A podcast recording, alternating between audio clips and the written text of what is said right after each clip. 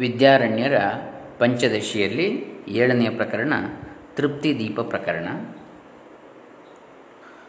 ಈ ಪ್ರಕರಣದಲ್ಲಿ ಮುಖ್ಯವಾಗಿ ಶ್ರುತಿಯ ವ್ಯಾಖ್ಯಾನವನ್ನು ಮಾಡ್ತಾರೆ ಆತ್ಮಾನಂ ಚೇದ್ವಿಜಾನೀಯಾದಯಮಸ್ಮೀತಿ ಪೂರುಷ, ಕಿಮಿಚ್ಛನ್ ಕಸ್ಯ ಕಾಮಾಯ ಶರೀರಮನುಸಂಜ್ವರೇತ್. ಇದು ಒಂದನೆಯ ಶ್ಲೋಕ. ನಾನು ಕೂಟಸ್ಥನು ಎಂದು ತನ್ನನ್ನು ತಿಳಿದ ಪುರುಷನು ಯಾವುದರ ಇಚ್ಛೆಯಿಂದ ಯಾವ ಸುಖಕ್ಕಾಗಿ ಈ ಲೋಕ, ಪರಲೋಕಗಳ ಪರಲೋಕಗಳ ಸುಖ ಅಥವಾ ಯಾವುದಕ್ಕಾಗಿ ಶರೀರದೊಡನೆ ಬೆಂದಾನು? ಈ ಶ್ರುತಿ ವಿಚಾರದ ಫಲ. ಅಂದರೆ ಮನುಷ್ಯನು ತನ್ನನ್ನು ಈ ಪರಮಾತ್ಮನೇ ನಾನು ಎಂದು ಅರಿತುಕೊಂಡರೆ ಯಾವುದನ್ನು ಬಯಸುತ್ತಾ? ಯಾರ ಪ್ರೀತಿಗೋಸ್ಕರ ಶರೀರವನ್ನು ಅನುಸರಿಸಿ ದುಃಖ ಪಡ್ತಾನೆ ಈ ಮಂತ್ರ ಬೃಹದಾರಣ್ಯ ಉಪನಿಷತ್ತಿನಲ್ಲಿ ಬರ್ತದೆ. ಎಲ್ಲವೂ ತಾನೇ ಆಗಿರೋದ್ರಿಂದ ತನಗಿಂತ ವ್ಯತಿರಿಕ್ತವಾದ ಯಾವ ವಸ್ತುವನ್ನು ಬಯಸಬೇಕು ಅಂತೇಳಿ ಇದರ ಅರ್ಥ. ಒಂದನೆಯ ಶ್ಲೋಕದ. ಆತ್ಮಾನಂ ಚೇದ್ ವಿಜಾನೀಯಾತ್, ಅಯಂ ಅಸ್ಮೀತಿ ಪೂರುಷಃ, ಕಿಮಿಚ್ಛನ್ ಕಸ್ಯ ಕಾಮಾಯ ಶರೀರಂ ಅನುಸಂಜ್ವರೇತ್ ಎಂಬ ಶ್ರುತಿ ಇದೆ. ಇದರ ಸಾಮಾನ್ಯವಾದ ವಾಚ್ಯಾರ್ಥವು ಹೀಗೆ, ನಾನು ಇವನು ಎಂದು ಮನುಷ್ಯನು ತನ್ನ ಸ್ವರೂಪವನ್ನು ತಿಳಿದುಕೊಂಡ ಮೇಲೆ ಯಾವುದನ್ನು ಬಯಸುತ್ತಾ ಯಾವುದರ ಭೋಗಕ್ಕಾಗಿ ಆತನು ತನ್ನ ಶರೀರದ ಜೊತೆಗೆ ಕಷ್ಟವನ್ನು ಅನುಭವಿಸುತ್ತಲೇ ಬೇಕು? ತಾನು ಆತ್ಮ, ತಾನು ಪರಮಾತ್ಮ, ತಾನು ಬ್ರಹ್ಮ ಎಂದು ತಿಳಿದ ಮೇಲೆ. ಈಗ ತಾವು ಮಾಡಲು ಬಯಸಿದ ವಿಚಾರವನ್ನು ಮತ್ತು ಅದರ ಫಲವನ್ನು ಈಗ ಹೇಳ್ತಾರೆ. ಅಸ್ಯಾಶ್ರುತೇರಭಿಪ್ರಾಯ ಸಮ್ಯಗತ್ರ ವಿಚಾರ್ಯತೆ, ಜೀವನ್ಮುಕ್ತಸ್ಯ ಯಾ ತೃಪ್ತಿ ಸಾತೇನ ವಿಷದಾಯತೆ. ಓಂ ಶ್ರೀ ಗುರುಭ್ಯೋ ನಮಃ. ಹರಿ ಓಂ ಶ್ರೀ ಗಣೇಶಾಯ ನಮಃ. ಡಾಕ್ಟರ್ ಕೃಷ್ಣಮೂರ್ತಿ ಶಾಸ್ತ್ರಿ, ದಂಬೆ ಪುಣಚ. ಇದೀಗ ಎರಡನೇ ಶ್ಲೋಕ ಏನು ಹೇಳ್ತಾ ಇದೆ? ಇಲ್ಲಿ ಮೇಲಿನ ಶ್ರುತಿ ಅಭಿಪ್ರಾಯವೇನೆಂಬುದನ್ನು ಚೆನ್ನಾಗಿ ವಿಚಾರ ಮಾಡಲಾಗ್ತದೆ. ಅದರಿಂದ ಜೀವನ್ಮುಕ್ತ ಪುರುಷರ ತೃಪ್ತಿಯು ವಿವರವಾಗಿ ತಿಳಿಯುತ್ತದೆ. ಅಂದರೆ ಈ ಪ್ರಕರಣದಲ್ಲಿ ಆತ್ಮಾನಂ ಚೇತ್ ಬೃಹದಾರಣ್ಯ ಉಪನಿಷತ್ ಎಂಬಿ ಶ್ರುತಿಯ ಅಭಿಪ್ರಾಯವು ಚೆನ್ನಾಗಿ ವಿಚಾರಿಸಲ್ಪಡ್ತದೆ. ಯಾವುದರಲ್ಲಿ? ತೃಪ್ತಿ ದೀಪ ಪ್ರಕರಣದಲ್ಲಿ. ಆ ತಾತ್ಪರ್ಯದ ವಿಚಾರದಿಂದ ಜೀವನ್ಮುಕ್ತನಿಗಿರುವ ತೃಪ್ತಿಯು ಸ್ಪಷ್ಟವಾಗ್ತದೆ ಅಂತೇಳಿ ಹೇಳ್ತಾರೆ. ಎರಡನೆಯ ಶ್ಲೋಕದಲ್ಲಿ. ಈ ಶ್ರುತಿಯ ಅಭಿಪ್ರಾಯವೇನೆಂಬುದನ್ನು ಈ ಪ್ರಕರಣದಲ್ಲಿ ಸಂಪೂರ್ಣವಾಗಿ ವಿಚಾರಿಸಲಾಗುವುದು. ಇದರಿಂದ ಜೀವನ್ಮುಕ್ತನಿಗೆ ಯಾವ ತೃಪ್ತಿ ಇರುವುದೆಂದು ಉಪನಿಷತ್ತು ಹೇಳಿದೆಯೋ ಅದು ಸ್ಪಷ್ಟವಾಗಿ ತಿಳಿದು ಬರ್ತದೆ. ಇದು ನಾವು ಎರಡನೇ ಶ್ಲೋಕದಲ್ಲಿ ಕಾಣ್ತಕ್ಕಂಥ ಮೂರನೇ ಶ್ಲೋಕ ಏನು ಹೇಳ್ತಾ ಇದೆ? ಈಗ ಪೂರ್ವೋಕ್ತ ಶ್ರುತಿಯಲ್ಲಿರುವ ಪುರುಷ ಪದಕ್ಕೆ ಅರ್ಥವನ್ನು ಹೇಳಲು ಅದಕ್ಕೆ ಉಪೋದ್ಘಾತವಾಗಿ ಸೃಷ್ಟಿಯನ್ನು ಸಂಕ್ಷೇಪವಾಗಿ ಹೇಳ್ತಾರೆ. ಅಂದರೆ ಪದಚ್ಛೇದ, ಪದಗಳ ಅರ್ಥ ಹೇಳುವಿಕೆ, ಸಮಸ್ತ ಪದಗಳ ವಿಗ್ರಹ, ವಾಕ್ಯಗಳನ್ನು ಅನ್ವಯಗೊಳಿಸುವುದು, ಆಕ್ಷೇಪಗಳನ್ನು ಸಮಾಧಾನ ಮಾಡುವುದು ಎಂದು ವ್ಯಾಖ್ಯಾನಕ್ಕೆ ಐದು ಲಕ್ಷಣಗಳು ಇದೆ.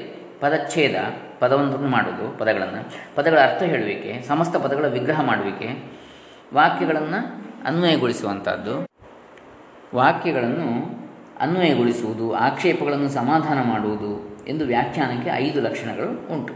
ಈಗ ಪುರುಷ ಶಬ್ದದ ಅರ್ಥವನ್ನು ಹೇಳುವುದಕ್ಕಾಗಿ ಮೊದಲು ಸಂಕ್ಷೇಪವಾಗಿ ಸೃಷ್ಟಿಯನ್ನು ವರ್ಣಿಸ್ತಾರೆ.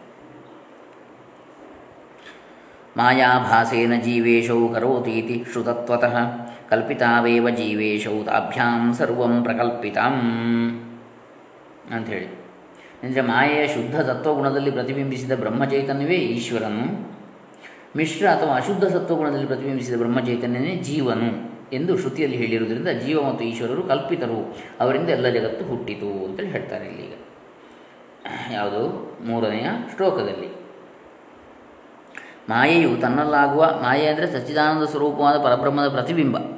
ಒಡನೆ ಕೂಡಿದ ಪ್ರಕೃತಿಯೇ ಇಲ್ಲಿ ಮಾಯೆ ಅಂತೇಳಿ ಅನಿಸಿದೆ ಸತ್ವರಜಸ್ತಮೋ ಗುಣಾತ್ಮಕವಾದ ಪ್ರಕೃತಿಯೇ ಜಗತ್ತಿನ ಉಪಾದಾನ ಕಾರಣವಾಗಿರುವುದು. ಅಂತಹ ಮಾಯೆಯು ತನ್ನಲ್ಲಾಗುವ ಚಿದಾಭಾಸದಿಂದ, ಚಿತ್ತಿನ ಆಭಾಸದಿಂದ, ಹೊಳೆಯುವಿಕೆಯಿಂದ, ಜೀವೇಶ್ವರರನ್ನು ಕಲ್ಪಿಸುತ್ತದೆ ಎಂದು ಶ್ರುತಿಯಲ್ಲಿ ಹೇಳಿರುವುದರಿಂದ, ಜೀವೇಶ್ವರರು ಕಲ್ಪಿತರೇ ಆಗಿರುವರು, ಅವರಿಬ್ಬರಿಂದ ಜಗತ್ತೆಲ್ಲವೂ ಕಲ್ಪಿತವಾಗಿದೆ ಅಂತೇಳಿ ಈ ಮೂರನೇ ಶ್ಲೋಕ ಹೇಳ್ತಾ ಇದೆ. ಮಾಯಾ ಆಭಾಸೇನ ಜೀವೇಶವು ಕರೋತಿ. ನರಸಿಂಹದಾಪನಿಯ ಉಪನಿಷತ್ತು. ಎಂದು ಶ್ರುತಿ ಇದೆ. ಮಾಯೆಯು ತಾನು ಉಪಾಧಿ ಆಗುವುದರಿಂದ ಜೀವನನ್ನು ಈಶ್ವರನನ್ನು ನಿರ್ಮಿಸುತ್ತದೆ ಎಂದು ಶ್ರುತಿಯು ಹೇಳುವುದರಿಂದ ಜೀವಾತ್ಮ ಮತ್ತು ಈಶ್ವರ ಎಂಬಿಬ್ಬರನ್ನೂ ಮಾಯೆಯು ಕಲ್ಪಿಸಿದೆ ಎಂದು ಅವರಿಂದ ಈ ಜಗತ್ತೆಲ್ಲವೂ ಕಲ್ಪಿತವಾಗಿದೆ ಎಂದು ತಿಳಿದು ಬರುತ್ತದೆ. ಈ ವಿಚಾರವು ಹಿಂದೆ ತತ್ವವೇಕ ಪ್ರಕರಣದ ಶ್ಲೋಕಗಳಲ್ಲಿ ಕೂಡ ಬಂದಿದೆ. ಇದು ನಾವು ಮೂರನೇ ಶ್ಲೋಕದವನ್ನು ನೋಡ್ತಾ ಇರ್ತಕ್ಕಂಥದ್ದು. ಈ ಜೀವೇಶ್ವರರಲ್ಲಿ ಯಾರು ಯಾವುದನ್ನು ಕಲ್ಪಿಸಿದರು ಎಂಬುದನ್ನು ಹೇಳ್ತಾರೆ ಈಗ ನಾಲ್ಕನೇ ಶ್ಲೋಕದಲ್ಲಿ. ಈ ಕ್ಷಣಾದಿ ಪ್ರವೇಶಾಂತ ಸೃಷ್ಟಿರೀಶೇನ ಕಲ್ಪಿತ, ಜಾಗ್ರದಾದಿ ವಿಮೋಕ್ಷಾಂತ ಸಂಸಾರೋ ಜೀವಕಲ್ಪಿತ. ಅಂದರೆ ಸಂಕಲ್ಪದಿಂದ ಪ್ರಾರಂಭಿಸಿ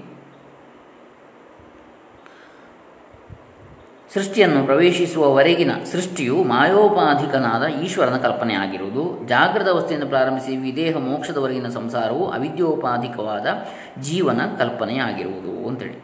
ಅಂದರೆ ಸಂಕಲ್ಪ ಏನು? ಅದು ಬಹು ಬಹು ಆಗುವೆನು ಉತ್ಪನ್ನವಾಗುವೆನು ಎಂದು ಸಂಕಲ್ಪಿಸಿತು. ತದೈಕ್ಷತ ಬಹುಸ್ಯಾಂ ಪ್ರಜಾಯೇಯೇತಿ ಛಾಂದೋಗ್ಯೋಪನಿಷತ್ತು ಎಂಬುದು ಸಂಕಲ್ಪ.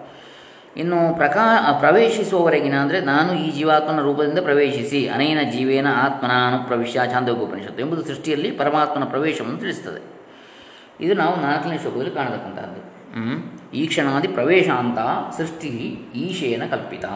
ಜಾಗೃತಾದಿ ವಿಮೋಕ್ಷಾಂತ ಸಂಸಾರವು ಜೀವಕಲ್ಪಿತ. ನಾನು ಬಹುಬಗೆಯಾಗುವೆನು ಎಂದು ಮನಸ್ಸು ಮಾಡಿ ಜೀವನಾಗಿ ಜಗತ್ತಿನಲ್ಲಿ ಪ್ರವೇಶ ಮಾಡಿದವರೆಗಿನ ಸೃಷ್ಟಿ ಈಶ್ವರನದ್ದು. ಎಚ್ಚರ ಮೊದಲು ಮಾಡಿ ಮೋಕ್ಷದವರೆಗಿನ ಸಂಸಾರವೆಲ್ಲ ಅದರಲ್ಲಿ ಅಭಿಮಾನ ತಾಳಿದ ಜೀವನದ್ದು. ಇದು ನಾಲ್ಕನೆಯದು ಶ್ಲೋಕ. ಏನದರ ತಾತ್ಪರ್ಯ? ಈಶ್ವರನ ಈ ಕ್ಷಣದಿಂದ ಹಿಡಿದು ಪ್ರವೇಶ ಪರ್ಯಂತವಾದ ಸೃಷ್ಟಿಯು ಈಶ್ವರನಿಂದ ಕಲ್ಪಿತವಾದದ್ದು. ಜಾಗ್ರತಿನಿಂದ ಹಿಡಿದು ಮೋಕ್ಷ ಪರ್ಯಂತವಾದ ಸಂಸಾರ ಸೃಷ್ಟಿಯು ಜೀವನಿಂದ ಕಲ್ಪಿತವಾದದ್ದು. ತದೈಕ್ಷತ ಬಹುಸ್ಯಾಂ ಪ್ರಜಾಯೇಯೇತಿ ಎಂಬಲ್ಲಿ ಈ ಕ್ಷಣವಿದೆ. ಅನೇನ ಜೀವೇನ ಆತ್ಮನ ಅನುಪ್ರವಿಶ ಎಂಬಲ್ಲಿ ಪ್ರವೇಶವಿದೆ. ಚಾಂದೋಗ್ಯೋಪನಿಷತ್ತು ಇವೆರಡು ಕೂಡ.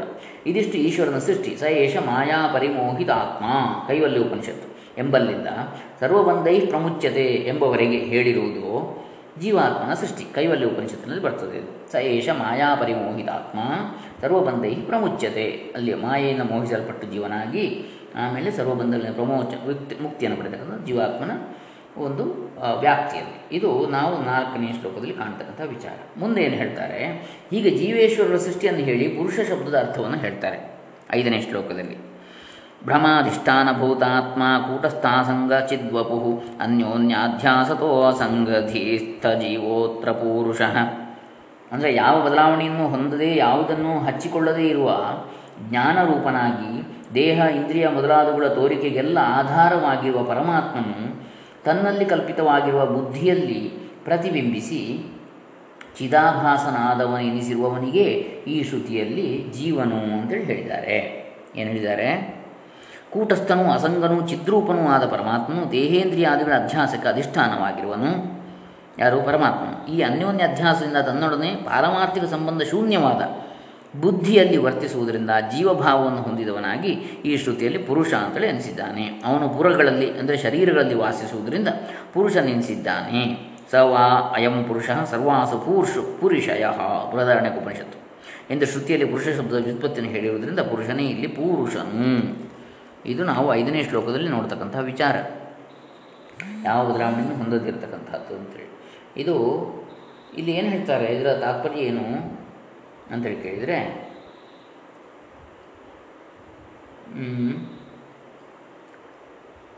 ಈ ಪ್ರಕರಣದ ಆರಂಭದಲ್ಲಿ ಹೇಳಿದ ಆತ್ಮಾನಂ ಚೇತ್ ವಿಜಾನಿಯಾತ್ ಉಪನಿಷತ್ತಿನ ವ್ಯಾಖ್ಯಾನ ರೂಪವಾದದ್ದು ಈ ಪ್ರಕರಣ. ವ್ಯಾಖ್ಯಾನವೆಂದರೇನು? ಪದಚ್ಛೇದ ಪದಾರ್ಥೋಕ್ತಿರು ವಿಗ್ರಹೋ ವಾಕ್ಯಯೋಜನ ಆಕ್ಷೇಪೋತ ಸಮಾಧಾನಂ ವ್ಯಾಖ್ಯಾನ ಷಡ್ವಿಧಂ ಮತಂ ಅಂತ ಹೇಳಿದ್ದಾರೆ. ವ್ಯಾಖ್ಯಾನ ಲಕ್ಷಣ. ಪದವಿಭಾಗ ಕ್ಲಿಷ್ಟ ಪದದ ಅರ್ಥವನ್ನು ಹೇಳುವುದು ಸಮಾಸಕ್ಕೆ ವಿಗ್ರಹ ಪ್ರದರ್ಶನ, ವಿಗ್ರಹ ವಾಕ್ಯ ಮಾಡುವಂಥದ್ದು. ವಾಕ್ಯಗಳಲ್ಲಿರುವ ಪದಗಳ ಅನ್ವಯ, ಪೂರ್ವಪಕ್ಷ ಮತ್ತು ಅದಕ್ಕೆ ಸಮಾಧಾನ. ಇವು ಆರು ವ್ಯಾಖ್ಯಾನದಲ್ಲಿ ಬೇಕಾಗ್ತವೆ. ಪ್ರಕೃತ ಶ್ರುತಿಯಲ್ಲಿ ಪುರುಷ ಎಂಬ ಶಬ್ದವಿದೆಯಷ್ಟೇ ಇದರ ಅರ್ಥವನ್ನು ಈಗ ಹೇಳ್ತಾರೆ. ಅರ್ಥ ವಿಶೇಷವಿದ್ದಾಗ ಹೇಳಬೇಕಾಗ್ತದೆ. ಅರ್ಥವು ಸುಲಭವಾದಾಗ ಹೇಳಬೇಕಾದ್ದಿಲ್ಲ. ಪುರುಷನೇ ಪುರುಷ ಬುದ್ಧಿಯಲ್ಲಿ ಪ್ರತಿಬಿಂಬಿತವಾದ ಕೂಟಸ್ಥ ಚೈತನ್ಯವೇ ಜೀವ. ಈ ಜೀವಾತ್ಮನೇ ಪ್ರಕೃತದಲ್ಲಿ ಪುರುಷ. ದೇಹೇಂದ್ರಿಯಾದಿಗಳು ನಾನು ಎಂಬ ಅನ್ಯೋನ್ಯ ಅಧ್ಯಾಸವು ಭ್ರಮೆ. ಈ ಭ್ರಮೆಗೆ ಈ ಪುರುಷನು ಆಶ್ರಯನಾಗಿದ್ದಾನೆ. ಅಂದರೆ ದೇಹೇಂದ್ರಿಯಾದಿಗಳೇ ನಾನೆಂದು ಜೀವನವು ತಿಳಿದುಕೊಂಡಿದ್ದಾನೆ. ಅಂಥೇಳಿ ಅರ್ಥ.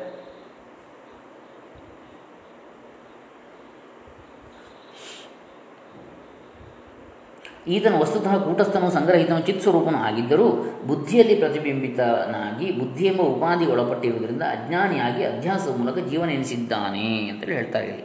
ಏನು ಹೇಳ್ತಾರೆ? ಇಲ್ಲಿ ಪುರುಷ ಶಬ್ದದಿಂದ ಕೇವಲ ಚಿದಾಭಾಸ ರೂಪನಾದ ಜೀವನೇ ಆಗಲಿ, ಕೂಟಸ್ಥ ಚೈತನ್ಯವನ್ನು ಬೆರೆಸಿ ಹೇಳುವುದರಿಂದ ಏನು ಪ್ರಯೋಜನ ಎಂಬುದಕ್ಕೆ ಪರಿಹಾರವನ್ನು ಹೇಳ್ತಾರೆ. ಸಾಧಿಷ್ಠಾನೋ ವಿಮೋಕ್ಷಾದೋ ಜೀವೋಧಿಕ್ರಿಯತೆ ನತು ಕೇವಲೋ ನಿರಧಿಷ್ಠಾನ ವಿಭಾಂತೆ ಕ್ವಾಪ್ಯಸಿದ್ಧ ಕ್ವಾಪ್ಯಸಿದ್ಧಿತಃ ಕೂಟಸ್ಥ ಚೈತನ್ಯದಿಂದ ಕೂಡಿದ ಜೀವನ ಮೋಕ್ಷ ಮಾರ್ಗಾದಿ ಸಾಧನಾನುಷ್ಠಾನದಲ್ಲಿ ಅಧಿಕಾರಿಯಾಗ್ತಾನೆ. ಅಧಿಷ್ಠಾನವಿಲ್ಲದ ಅಧ್ಯಾಸವು ಸಿದ್ಧಿಸದೇ ಇರುವುದರಿಂದ ಕೇವಲ ಚಿದಾಭಾಸನು ಅಧ್ಯಾ ಅಧಿಕಾರಿ ಆಗಲಾರನು ಅಂದರೆ ಆಧಾರಭೂತನಾದ ಕೂಟಸ್ಥನನ್ನು ಬಿಟ್ಟು, ಆತ್ಮನನ್ನು ಬಿಟ್ಟು ಚಿದಾಭಾಸನ ಒಬ್ಬನೇ ಇರಲಾರನು. ಆತ್ಮದ ಪ್ರತಿಬಿಂಬವಾದ ಜೀವ ಮಾತ್ರ ಇರಲಾರ ಆತ್ಮ ಇಲ್ಲದೆ. ಕೂಟಸ್ಥ ಚೈತನ್ಯದಲ್ಲಿ ಪ್ರತಿಬಿಂಬಿಸಿರುವ ಚಿದಾಭಾಸನು ಕಲ್ಪಿತನಾದುದರಿಂದ ಜೀವನು ಕಲ್ಪಿತನಾದುದರಿಂದ ಅವನಿಗೆ ಸಂಸಾರ ಮೋಕ್ಷಗಳು ಸಿದ್ಧಿಸಲು ಚೈತನ್ಯವನ್ನು ಗ್ರಹಿಸಬೇಕು, ಆತ್ಮವೂ ಬೇಕು ಅಂತೇಳಿ. ಇದು ನಾವು ಆರನೇ ಶ್ಲೋಕದ ಒಂದು ಅರ್ಥವನ್ನು ಕಾಣ್ತಕ್ಕಂಥದ್ದು. ಅಂದರೆ, ವಸ್ತುತಃ ಈ ಜೀವನೇ ಪ್ರಕೃತದಲ್ಲಿ ಪುರುಷನೆಂದು ತಿಳಿಯತಕ್ಕದ್ದು. ಅಜ್ಞಾನಿಯಾಗಿ ಅಧ್ಯಾಸದ ಮೂಲಕ ಜೀವನ ಎನಿಸಿದ್ದಾನೆ. ಬುದ್ಧಿ ಎಂಬ ಉಪಾಧಿಗೊಳಪಟ್ಟಿರುವುದರಿಂದ ಚಿತ್ ಸ್ವರೂಪನು. ಚಿದಾಭಾಸನ ಜೀವನದಿಂದ ಮೇಲೆ ಪುರುಷನೆಂದರೆ ಕೇವಲ ಚಿದಾಭಾಸನ ಎಂದಿಷ್ಟೇ ಹೇಳುವುದಲ್ಲ ಅಧ್ಯಾಸಕ್ಕೆ ಅಧಿಷ್ಠಾನವಾದ ಕೂಟಸ್ಥ ಚೈತನ್ಯವನ್ನು ಸೇರಿಸಿ ಪುರುಷನೆಂದು ಹೇಳುವುದು ಏಕೆ? ಯಾಕೆಂದರೆ ಇಲ್ಲಿ ಅಧಿಕಾರಿಯನ್ನು ಹೇಳಬೇಕಾಗಿದೆ. ಅಧಿಷ್ಠಾನ ಸಹಿತನಾದ ಜೀವನ ಮೋಕ್ಷಾದಿಗಳಿಗೆ ಅಧಿಕಾರಿ. ಅಧಿಷ್ಠಾನವಿಲ್ಲದ ಕೇವಲ ಚಿದಾಭಾಸನ ಅಧಿಕಾರಿ ಅಲ್ಲ.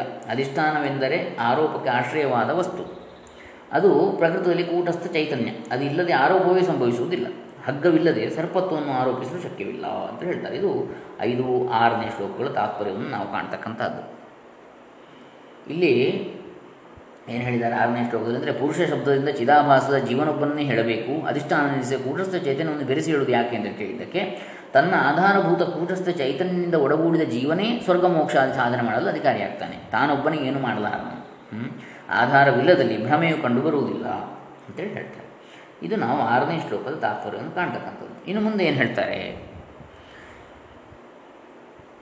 ಈಗ ಆಧಾರ ವಸ್ತುವಿನೊಡನೆ ಕೂಡಿಕೊಂಡಿರುವ ಜೀವನೇ ಸಂಸಾರಿ ಹಾಗೂ ಕಾರ್ಯ ಮಾಡುವವ ಭೋಗಿಸುವವನಾಗ್ತಾನೆ ಎಂಬುದನ್ನು ಹೇಳ್ತಾರೆ. ಅಧಿಷ್ಠಾನಾಂಶ ಸಂಯುಕ್ತ ಭ್ರಮಾಂಶಂ ಅವಲಂಬತೆ ಯದಾ ತದಾಹಂ ಸಂಸಾರಿ ಇತ್ಯೇವಂ ಜೀವೋಭಿಮನ್ಯತೆ. ಯಾವಾಗ ಜೀವನ ಕೂಟಸ್ಥ ಚೈತನ್ಯನೊಡನೆ ಯುಕ್ತವಾದ ಚಿದಾಭಾಸನೊಡನೆ ಕೂಡಿದ ಸ್ಥೂಲ ಸೂಕ್ಷ್ಮ ಶರೀರಗಳನ್ನು ತನ್ನ ಸ್ವರೂಪವಾಗಿ ಸ್ವೀಕರಿಸುವನೋ, ಆಗ ನಾನು ಸಂಸಾರಿ ಎಂಬ ಅಭಿಮಾನವನ್ನು ಮಾಡ್ತಾನೆ. ಇದನ್ನೇ ಮೂಲದಲ್ಲಿ ಭ್ರಮಾಂಶ ಅಂತೇಳಿ ಕರೆದಿದೆ. ಯಾವಾಗ ಜೀವನು ಕೂಟಸ್ಥನನ್ನು ಅವನ ಆಧಾರದ ಮೇಲೆ ತೋರುವ ಚಿದಾಭಾಸನಿಂದ ಕೂಡಿದ ಸ್ಥೂಲ ಸೂಕ್ಷ್ಮ ಶರೀರಗಳನ್ನು ಕೂಡಿಸಿಕೊಂಡು ಅದೇ ತನ್ನ ಸ್ವರೂಪವನ್ನು ಭ್ರಮೆಗೊಳ್ತಾನೋ, ಸ್ಥೂಲ ಅಂದರೆ ಹೊರಗಿನ ದೇಹ ಕಾಣುವಂಥದ್ದು, ಸೂಕ್ಷ್ಮ ಅಂದರೆ ಇಂದ್ರಿಯಾದಿಗಳು, ಇದೇ ತನ್ನ ದೇಹ ಅಂತ ಯಾವ ಭ್ರಮೆಗೊಳ್ತಾನೋ, ಇದೇ ತಾನು ಅಂತೇಳಿ, ಆಗ ನಾನು ಸಂಸಾರಿ ಅಭಿಮಾನಿ ಅಂತ ಅಂತ, ಸಂಸಾರಿ ಅಂತಲೇ ಅಭಿಮಾನವನ್ನು ತಾಳ್ತಾನೆ ಇದು ನಾವು ಏಳನೇ ಶ್ಲೋಕದಲ್ಲಿ ಕಾಣ್ತಕ್ಕಂಥ ವಿಚಾರ. ಅಂದರೆ ಜೀವನು ಆರೋಪಕ್ಕೆ ಅಧಿಷ್ಠಾನವಾದ ಕೂಟಸ್ಥನೊಡನೆ ಚಿದಾಭಾಸ ಉಪೇತವಾದ ಈ ಶರೀರವನ್ನು ಯಾವಾಗ ತಾನೆಂದು ಭ್ರಮಿಸ್ತಾನೋ ಆಗ ನಾನು ಸಂಸಾರಿ ಎಂಬ ಅಭಿಮಾನವನ್ನು ತಳೀತಾನೆ ಮುಂದೆ ಏನು ಹೇಳ್ತಾರೆ? ಭ್ರಮಾಂಶಸ್ಯ ತಿರಸ್ಕಾರಾದಧಿಷ್ಠಾನ ಪ್ರಧಾನತಾ ಯದಾ ತದಾ ಚಿದಾತ್ಮಾಹಮಸಂಗೋಸ್ಮೀತಿ ಬುದ್ಧ್ಯತೆ ಯಾವಾಗ ದೇಹದ್ವಯ ಸಹಿತವಾದ ಚಿದಾಭಾಸನನ್ನು ತಿರಸ್ಕರಿಸಿ, ಸೂಕ್ಷ್ಮ ಸ್ಥೂಲ ಶರೀರದ ಸಹಿತವಾದ ಚಿದಾಭಾಸನನ್ನು ತಿರಸ್ಕರಿಸಿ ಕೂಟಸ್ಥ ಚೈತನ್ಯವನ್ನು ತನ್ನ ಸ್ವರೂಪವಾಗಿ ಸ್ವೀಕರಿಸುವನು. ಆಗ ನಾನು ಚಿದಾತ್ಮನಾಗಿದ್ದೇನೆ, ಅಸಂಗನಾಗಿದ್ದೇನೆ ಅಂತೇಳಿ ಅರಿತಾನೆ ಏನು?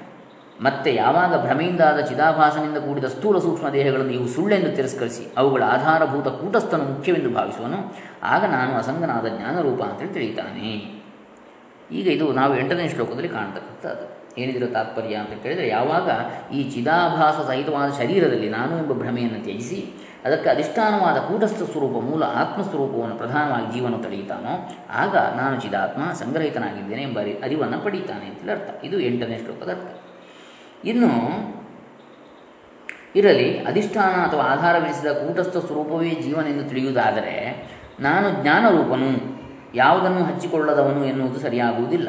ಯಾಕಂದರೆ ಕೂಟಸ್ಥನು ನಾನು ಎಂಬ ಸ್ಫೂರ್ತಿಗೆ ಸಿಲುಕುವವನಲ್ಲ ಅಂತೇಳಿ ಪ್ರಶ್ನೆ ಮಾಡ್ತಾರೆ ಪೂರ್ವ ಪಕ್ಷಿಗಳು.